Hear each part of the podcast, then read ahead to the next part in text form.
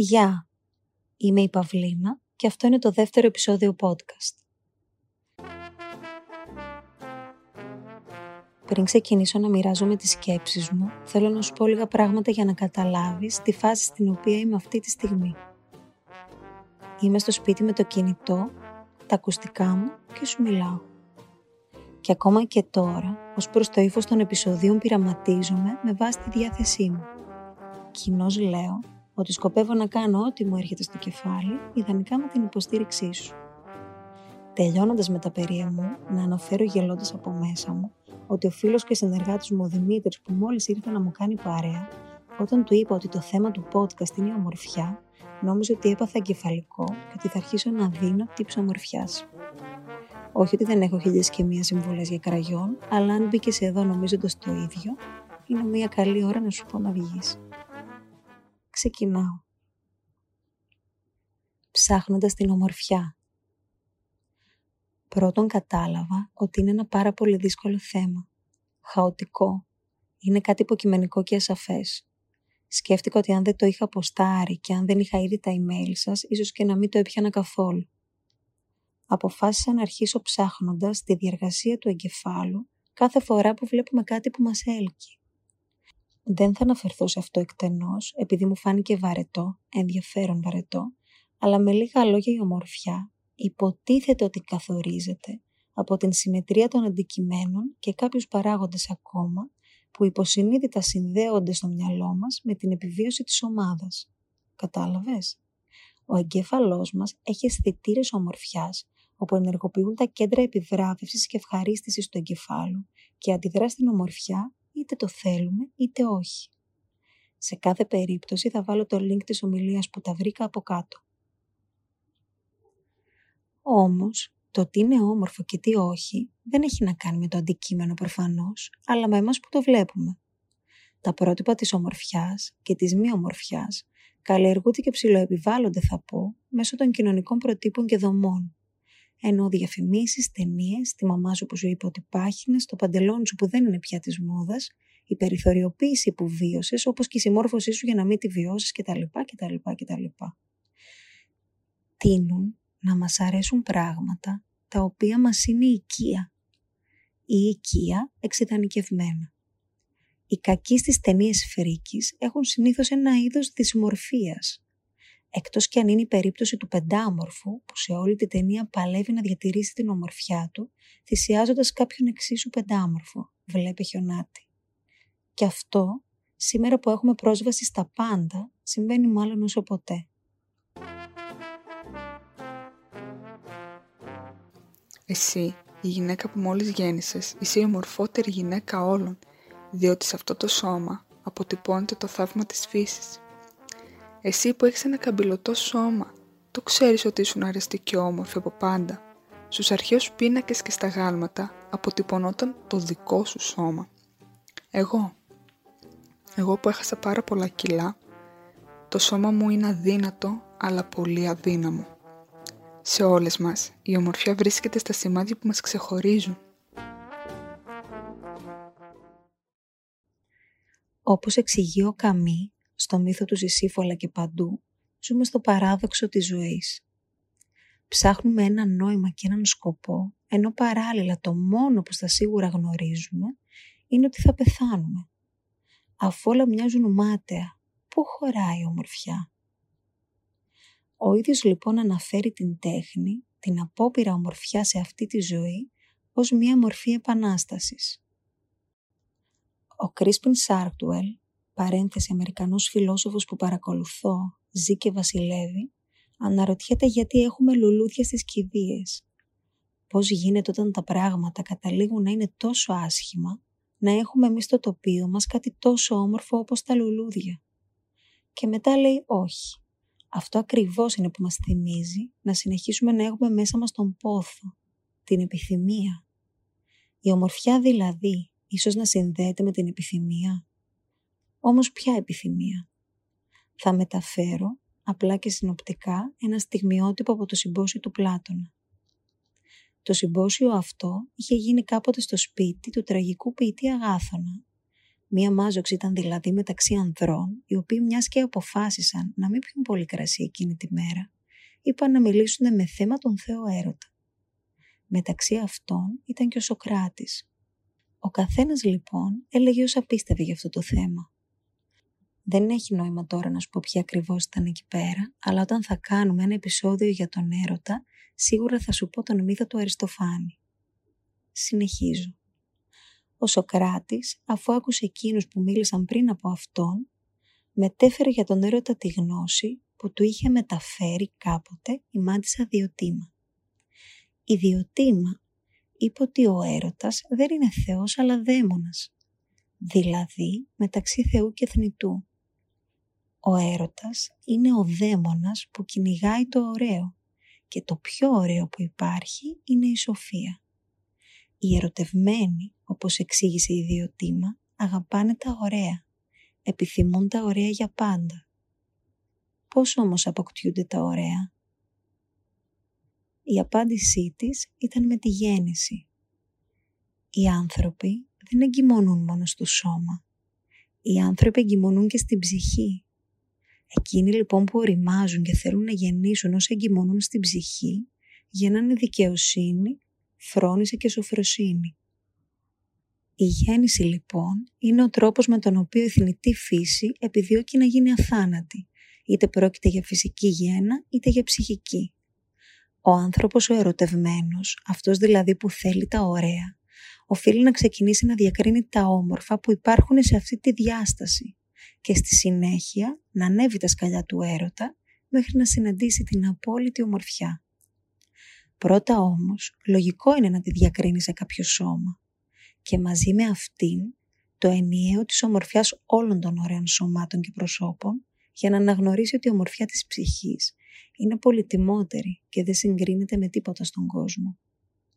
Είναι η αυθύπαρκτη, απόλυτη, άφθαρτη, μοναδική, ενιαία και διαχρονική ομορφιά, στην οποία όλες οι άλλες μετέχουν και ενώ εκείνες έρχονται και παρέρχονται, αυτή μένει ανεπηρέαστη και αναλύωτη. Η εξωτερική ομορφιά τονίζεται ότι δεν έχει μεγάλη σημασία. Ο απόλυτος στόχος του Θεού έρωτα, η απόλυτη ομορφιά, όπου είναι η ομορφιά της ψυχής, μας λέει ότι είναι ό,τι πιο κοντά στην αθανασία.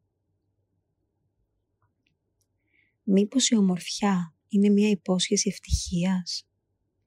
Έχεις ερωτευτεί ποτέ κάποιον που την πρώτη φορά που τον είδες είπες «αυτός ούτε καν» και τελικά έγινε ο πιο όμορφος που ξέρεις. Η ομορφιά του ήταν το σημάδι που σου άφηνε.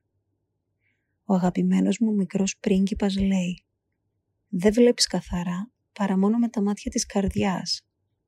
Το ουσιώδες είναι αόρατο για τα μάτια. Πάτησα στο Google τη λέξη ομορφιά.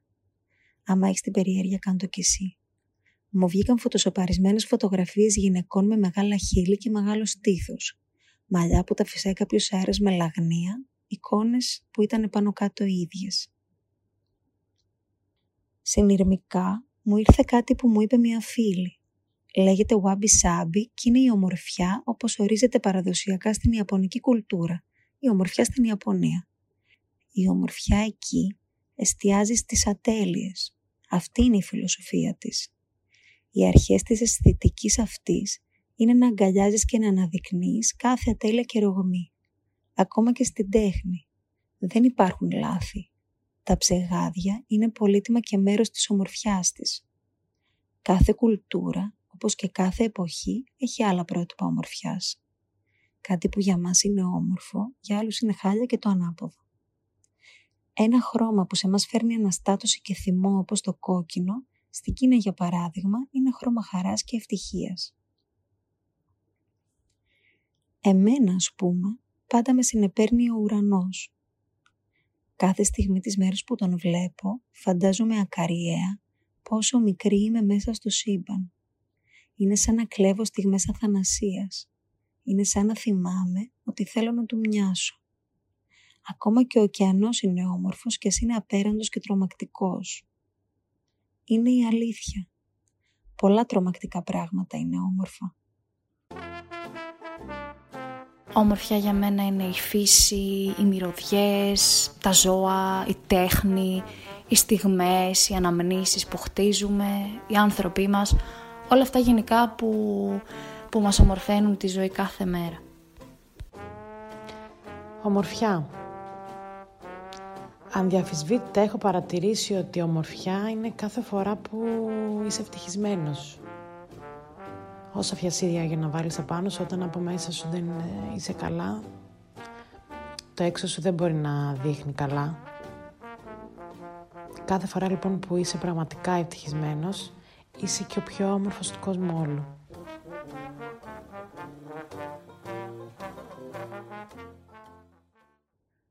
Ολόκληρα έργα έχουν γραφτεί για την ομορφιά, ενώ η ομορφιά μιας γυναίκας στην ιστορία έχει φέρει πολλά τραγικά πράγματα.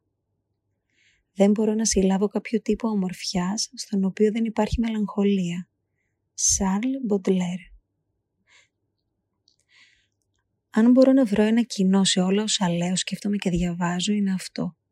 Στην απόλυτη ομορφιά αποδίδονται ιδιότητες και όχι χαρακτηριστικά είναι η μοναδική αλλά και απροσδιόριστη.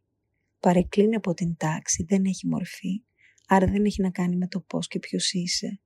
Φαίνεται να κρύβει κάτι που δεν μπορεί να υποθεί. Είναι κάτι που δεν μπορεί να χαρακτηριστεί. Το να αναλύσει την ομορφιά νομίζω ότι την καταστρέφει.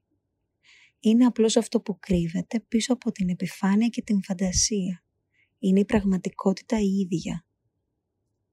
Ο Έτμοντ Μπέρκ ρήτορας και φιλόσοφος, στο βιβλίο του περί του υψηλού και του ωραίου, διακρίνει το ωραίο από το υψηλό. Υψηλό εννοεί το μεγαλειώδες, το αθάνατο, την ομορφιά.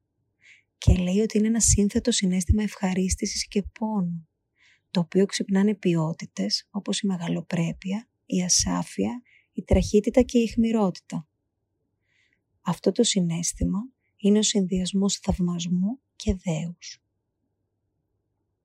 Αυτό το συνέστημα εντοπίζεται στη φύση, όπως για παράδειγμα εγώ το εντοπίζω στον ουρανό και κατ' επέκταση στη φύση του ανθρώπου, δηλαδή σε μένα και σένα. Βγάζει νόημα. Την αναγνωρίζουμε και την ανακαλύπτουμε, επειδή μέσα μας η ομορφιά υπάρχει ήδη. Αν δεν την κουβαλάμε μέσα μας, δεν πρόκειται ποτέ και πουθενά να την συναντήσουμε. Την εμορφιά έτσι πολύ ατένισα, που πλήρης είναι αυτής η όρασής μου. Γραμμές του σώματος, κόκκινα χείλη, μέλη ειδονικά, μαλλιά σαν από αγάλματα ελληνικά παρμένα.